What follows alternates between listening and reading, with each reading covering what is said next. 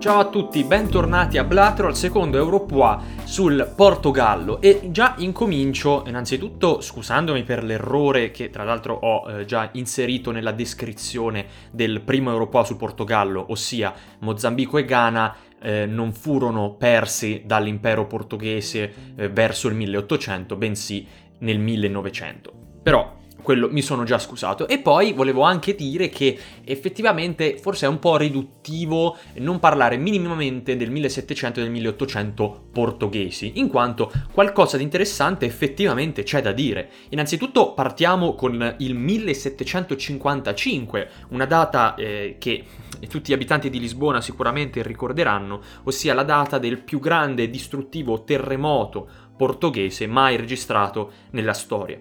E possiamo anche tranquillamente dire che eh, con, è con questa data che inizia, iniziano i veri e propri disordini e disastri portoghesi. Infatti da lì a poco, appunto, perderanno il Brasile e ci saranno un sacco di eh, guerre, rivolte interne tra fazioni costituzionali assolutistiche e poi vedremo anche fra fazioni interne di costituzionalisti. Comunque questo terremoto fu talmente disastroso che eh, gran parte dell'opinione pubblica attribuì, eh, dal momento che avvenne tanto bene durante la festa di ogni santi l'1 novembre, eh, molti teologi, che appunto avevano una grande influenza sulla popolazione, eh, attribuirono questo disastro a una eh, punizione divina nei confronti dei portoghesi che nei secoli precedenti avevano appunto assunto posizioni cruente da conquistadores all'interno dei territori per esempio afri- africani e brasiliani. E nonostante eh, insomma vi abbia detto che il modo di fare imperialismo eh, portoghese non era minimamente paragonabile a quello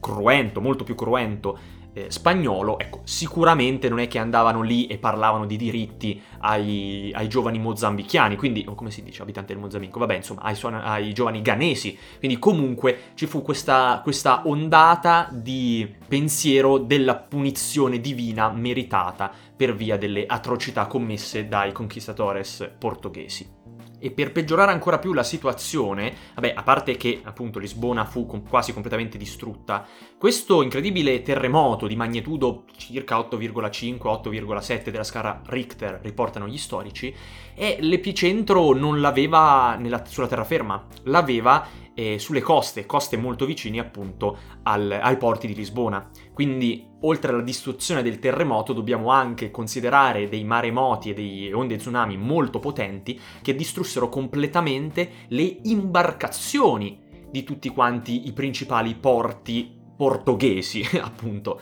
e soprattutto quello di Lisbona. E capite bene che un, uno Stato, un impero che si fonda sul commercio marittimo, se subisce un danno del genere a tutti i propri porti, a tutte le proprie imbarcazioni, possiamo solo immaginare la incredibile crisi politica, economica, soprattutto strutturale, che seguì dopo questo disastro in Portogallo alla, nella seconda metà del 1700. Crisi che non riuscirono mai a superare completamente perché appunto dalla crisi economica seguì una crisi di instabilità politica e tutte quante delle eh, rivoluzioni interne contro eh, la corona assolutistica. Infatti, come ben sappiamo, il 1700 è l'epoca dei lumi e nonostante l'epicentro in questo caso non del terremoto ma dell'epoca dei lumi è la Francia, tutti gli stati dell'Europa continentale ma dell'Europa in generale risentono di questa eco illuministica, chi più chi meno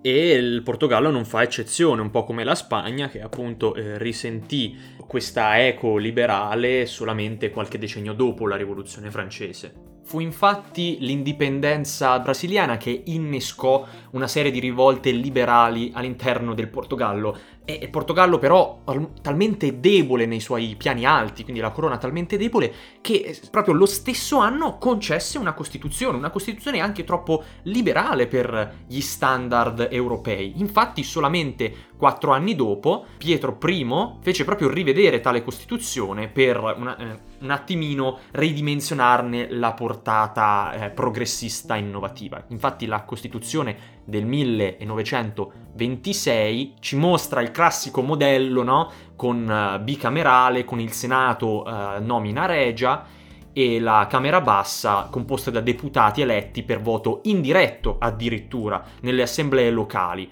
con una durata di 4 anni, una legislatura di 4 anni. Quindi da modello progressista si ritorna indietro in un modello dove non c'è un suffragio universale e nemmeno una delle due Camere appunto è eletta in modo diretto dai cittadini. Infatti questo, nonostante abbia risolto la questione assolutistica, perché dopo tutto è una carta costituzionale, anche se il sovrano ha sempre un diritto di veto qualsiasi legge, innesca una nuova rivolta e questa va dal 1928 Piccola nota di margine, 1828, non 1928 ovviamente, al 1834, dove appunto il fronte liberale costituzionale si divide in due, in due fazioni, che sono i progressisti, detti anche settembristi, e i conservatori, quindi i moderati, detti invece cartisti. In poche parole, i primi volevano un modello costituzionale molto più affine alla prima Costituzione del 22,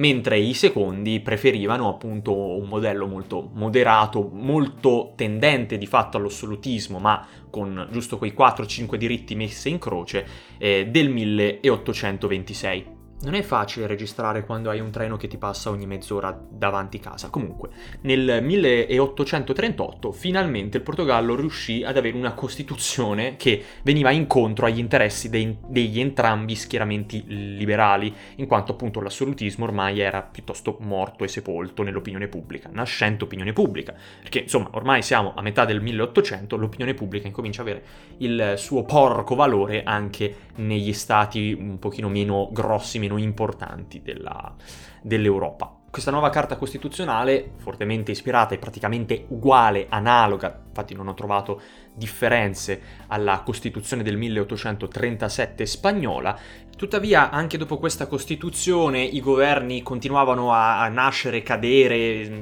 per svariate volte ogni anno. E soprattutto c'è stata una grande eterogeneità eh, degli indirizzi politici di questi governi che appunto duravano un mese o due mesi, da pseudo-socialisti eh, fino a pseudo-dittature, quindi anche qui questa nuova eh, Costituzione del 1838 eh, valeva quel che valeva, molto spesso non veniva considerata o messa da parte. Abbiamo visto anche con la Spagna, quando tu hai un passato fortemente assolutistico, anche quando è una Costituzione, essenzialmente ognuno fa quel che gli pare. È vero che qui adesso l'asse del potere viene spostato dalla corona ai governi, però è vero che appunto anche questi governanti decidono un po' quel che fare, cosa fare, cosa non fare, a prescindere dai quei pochi diritti enunciati nella Costituzione. Questa instabilità, questo andazzo durò appunto fino al 1910, quando gran parte della classe borghese, ormai stanca di questo clima, decise di appoggiare un movimento rivoluzionario repubblicano in quanto si dava la colpa alla corona di aver creato tutta questa instabilità e del fatto che la Costituzione non venisse pienamente applicata per via dei retaggi regi. In più, il 1900 e sono anche gli anni, oh, qui veramente, dove il Portogallo incomincia ad avere dei seri problemi per quanto riguarda le colonie in Africa. Infatti, se adesso un attimino cerchiamo di immaginarci l'Africa, se il Mozambico sta nelle coste orientali del sud del continente africano, mentre il Ghana sta nelle coste occidentali del sud dell'Africa, è ovvio che eh, si forma una sorta di ponte di collegamento fra questi due territori che formalmente è in mano ai, ai portoghesi. Soltanto che sappiamo anche che il Sudafrica, quindi proprio la punta terminale del sud del continente africano,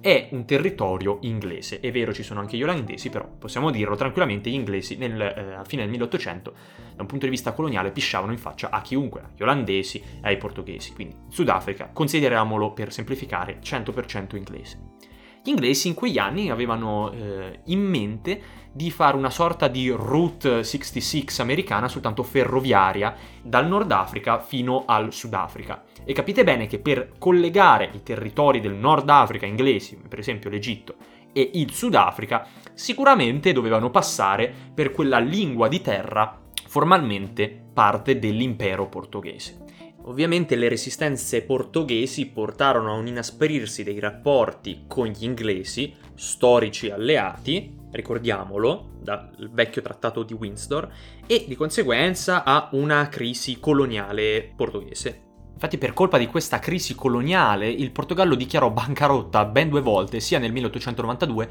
sia nel 1902, e in questo clima di crescente tensione sociale ci scappò anche il morto. Infatti, il 1 febbraio del 1908 morì eh, sia il sovrano portoghese, quindi eh, Carlo, sia il suo successore. E fu questo l'humus che appunto portò alla rivoluzione repubblicana che nel 1910, più precisamente il 4 ottobre del 1910, spodestò il secondo genito del re Carlo, dal momento che anche suo figlio era morto, e a Lisbona venne appunto proclamata la prima repubblica portoghese possiamo dire che insomma questi anni non sono molto sfigati. Ecco, l'unica cosa positiva forse di questo periodo è che Napoleone non riuscì mai a conquistare il Portogallo, ma, ma comunque riuscì a radere al suolo qualche città, tra cui Lisbona. Beh, oddio, quindi anche questa roba forse non è proprio un colpo di culo. Vabbè, insomma, dai, portoghesi molto molto sfigati. Però ehm, parliamo di questa prima repubblica del 1910. Il modello scelto per questo nuovo Portogallo era repubblicano parlamentare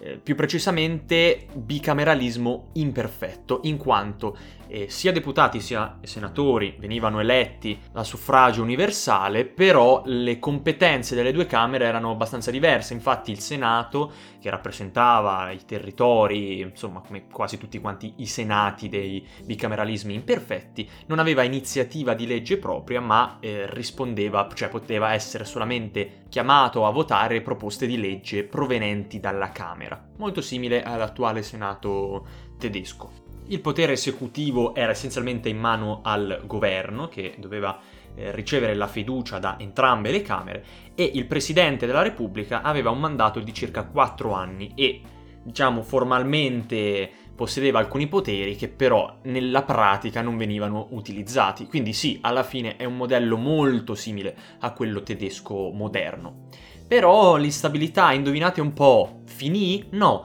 Comunque i governi si susseguirono uno dopo l'altro per svariate volte durante l'anno e quindi questo ci fa capire che il problema era proprio strutturale de- del Portogallo, dei portoghesi, non tanto della forma politica, in quanto non sono riusciti a risolvere un bel niente né con l'assolutismo né con una monarchia parlamentare e purtroppo nemmeno con questa repubblica. Il Portogallo, a differenza della Spagna, eh, partecipò e come alla prima guerra mondiale e andò a schierarsi con l'intesa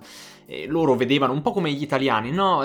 La guerra, no? Come abbastanza veloce, dai che finisce presto, eh, ci rilancia l'economia, ci mette in un eh, piano privilegiato da un punto di vista di relazioni internazionali, perché se la Spagna non partecipa e noi partecipiamo e vinciamo, allora ci tratta meglio, allora evitiamo che, il, che se la Spagna decide di attaccarci non c'è nessun alleato, e invece, come sappiamo, la prima guerra mondiale inculò tutti quanti, perché si dimostrò una vera e propria carneficina infinita infinita, logorante come ben sappiamo. E quindi l'economia portoghese invece ne uscì completamente distrutta. E noi sappiamo che quando c'è un'economia distrutta anche la situazione politica non è delle migliori. Infatti, cosa ho detto? Che la, questa repubblica già parte storta, infatti, nata nel 1910, quattro anni dopo va in guerra, torna tutta distrutta. Già nel 1919, un anno dopo la fine della guerra, abbiamo già la prima guerra civile repubblicana. Tutto questo dopo l'assassinio del presidente di quel periodo, Pais. Gli anni 20 quindi si aprono con la più grande crisi politica di tutti i tempi portoghese e gli anni 20, come sappiamo anche in Italia,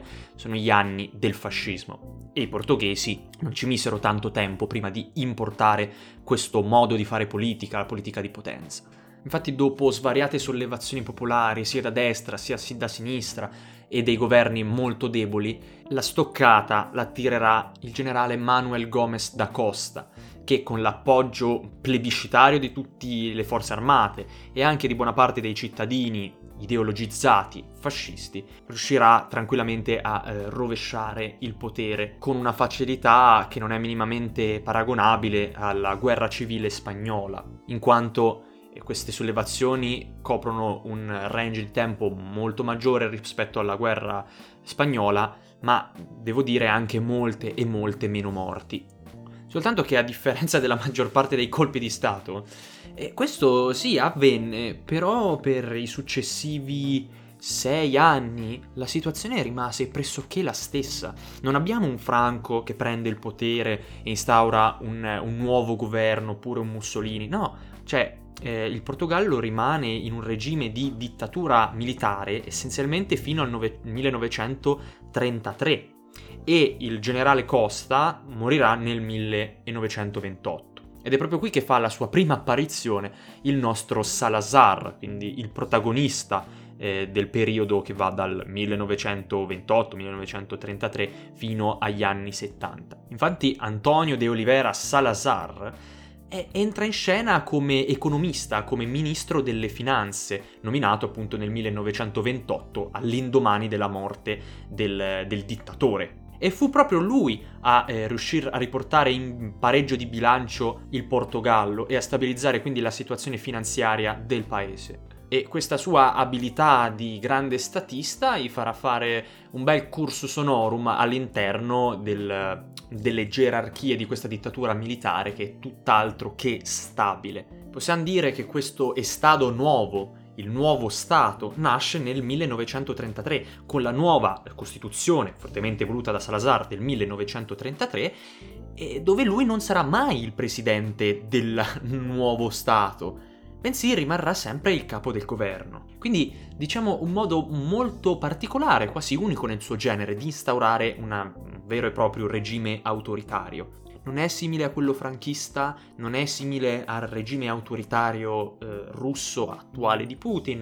ma non è nemmeno simile a un fascismo italiano. Inoltre qui, vabbè, ci dedicherò un podcast sicuramente, bisogna fare anche delle distinzioni fra appunto un regime totalitario ed uno autoritario. Innanzitutto vediamo come la storia del Portogallo ci dà una grande distinzione fra un regime autoritario totalitario ed una dittatura. Infatti il periodo della dittatura militare, come abbiamo detto, va dal 1926 fino ai primi degli anni 30, in quanto è comunque una situazione di passaggio dove ci sta un colonnello, un po' come succederà eh, in America Latina mh, da, dagli anni 70 in poi, ma non c'è un vero e proprio governo, non, non è niente stabilito.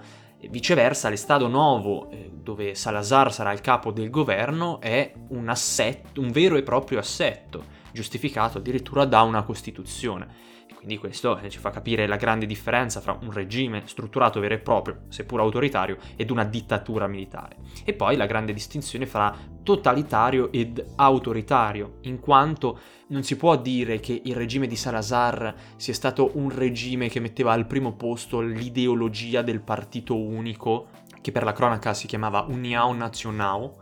e detto ovviamente pronunciato malissimo, da questo punto di vista sì, possiamo trovare delle analogie col regime franchista. Quindi un leader carismatico, sì, fino a un certo punto. Un'ideologia totalitaria, mh, mm, no. Sicuramente un regime autoritario che non vedeva minimamente di buon occhio la pluralità di pensiero, la pluralità politica e partitica e che faceva di tutto per eh, eliminare dalla propria vista ogni possibile avversario politico appunto probabilmente la più grande anomalia che non fa di questo regime uno totalitario bensì uno autoritario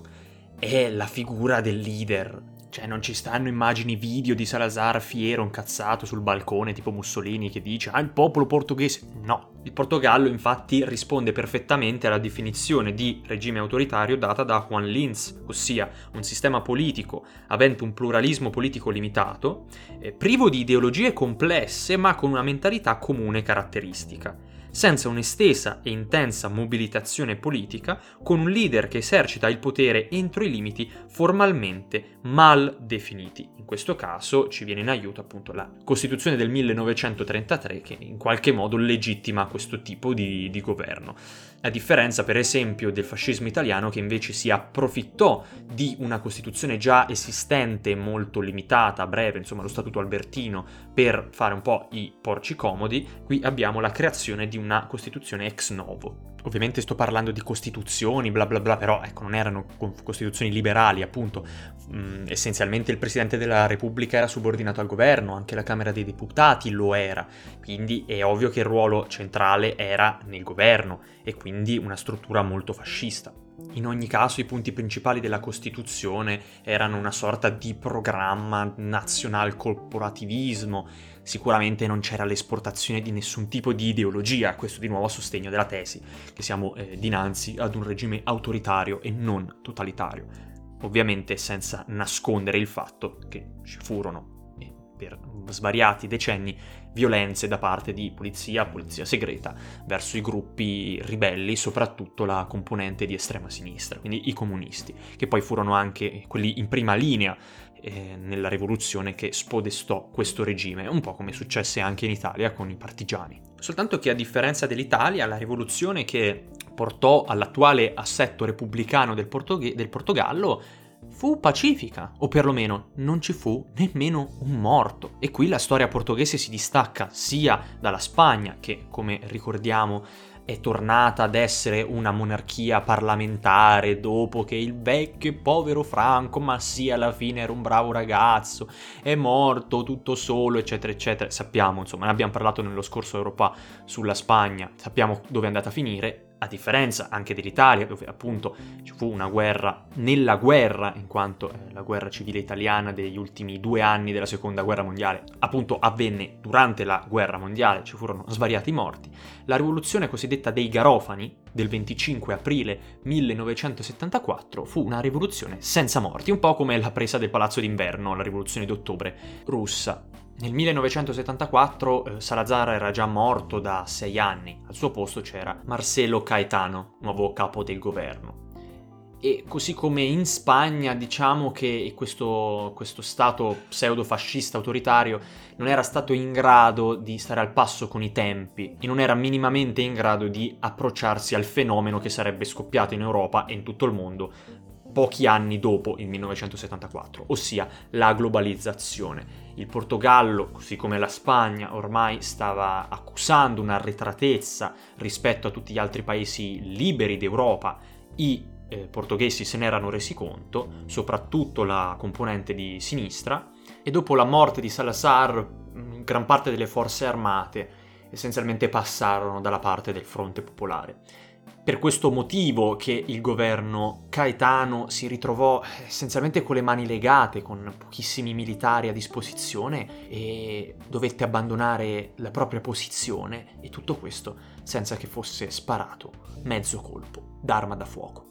Forse se Salazar in punto di morte avesse agito come Franco ci saremmo ritrovati in una situazione analoga alla Spagna, chi lo sa. Fatto sta che, appunto, grazie al. un po' come l'Unione Sovietica, grazie alla decadenza intrinseca piano piano di questo modello autoritario, eh, eh, le forze progressiste sono riuscite a prevalere e a far crollare il regime in modo praticamente pacifico, senza morti, e instaurare una repubblica che, a differenza di quella russa attuale, insomma, sembra essere abbastanza salda, ecco, non mi sembra che ci siano delle tendenze nuove autoritarie all'interno del Portogallo, nonostante il Portogallo comunque non sarà mai più un paese particolarmente splendente in termini anche di contabilità pubblica. Ricordiamo, il Portogallo è uno dei quattro paesi europei, o cinque non mi ricordo, fa, fa, secondo che dei riconto. Grecia, Cipro, Malta e Portogallo, no, uno dei quattro, gli unici quattro paesi dell'Unione Europea a fallire durante la crisi del 2007-2008 e quindi niente, la sfiga purtroppo li, li perseguiterà sempre, eh, poveri amici portoghesi, non prendetevela male. Però invece è molto interessante eh, vedere la nuova Costituzione, quindi quella del 1974, che nel corso degli anni eh, perderà sempre di più i suoi connotati iniziali socialisti, in quanto appunto dal momento che i socialisti, anzi i comunisti erano la principale forza di opposizione al regime, la nuova Costituzione è molto figlia, a differenza di quella italiana che è frutto del cosiddetto compromesso, no? quella portoghese è molto rossa, però nel corso degli anni sarà sempre più scolorita eh, da emendamenti costituzionali, anche perché se no eh, il Portogallo non sarebbe mai potuto entrare a far parte dell'Unione Europea nel 1992 con il Trattato di Maastricht. Infatti il Portogallo è uno degli stati fondatori. Oddio, prima ho detto Costituzione del 1974, no, nel 74 c'è stata la rivoluzione e due anni più tardi la nuova Costituzione e appunto eh, già eh, dieci anni più tardi vennero tutti rimossi, per esempio, i paragrafi che, che parlavano di socializzazione dei mezzi di produzione, che appunto abbiamo detto che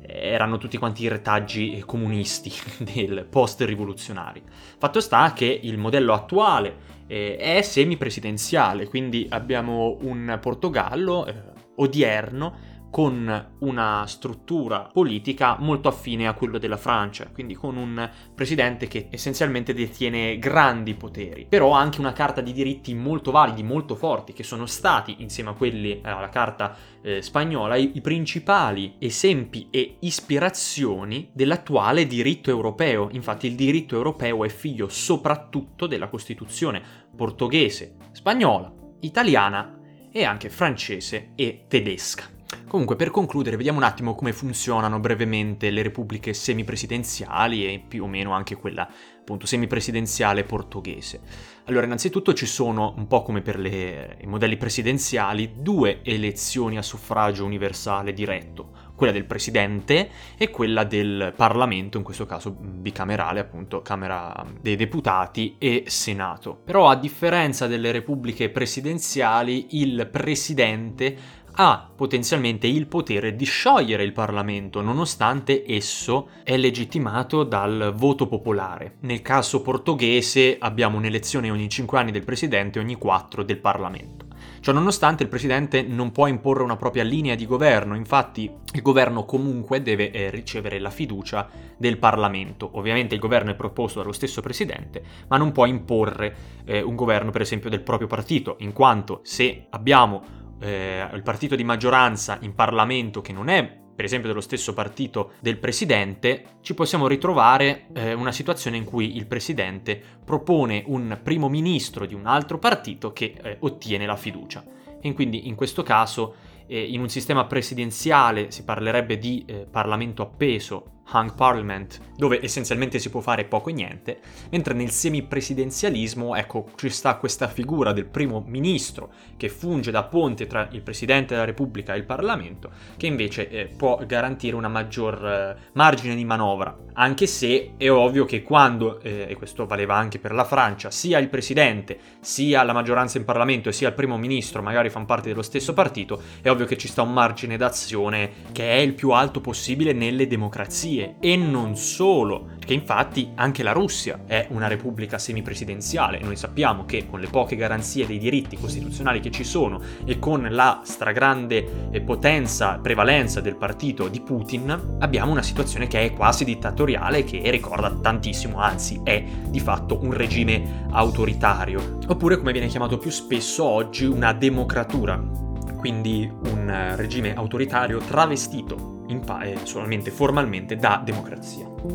E abbiamo finito anche questo Euro qua, abbiamo finito di trattare il Portogallo, spero che vi sia interessato questo secondo episodio abbastanza corposo, da 30 minuti quasi, e mm, niente, ci sentiamo al prossimo Blatero, il prossimo martedì. Ciao ciao e grazie.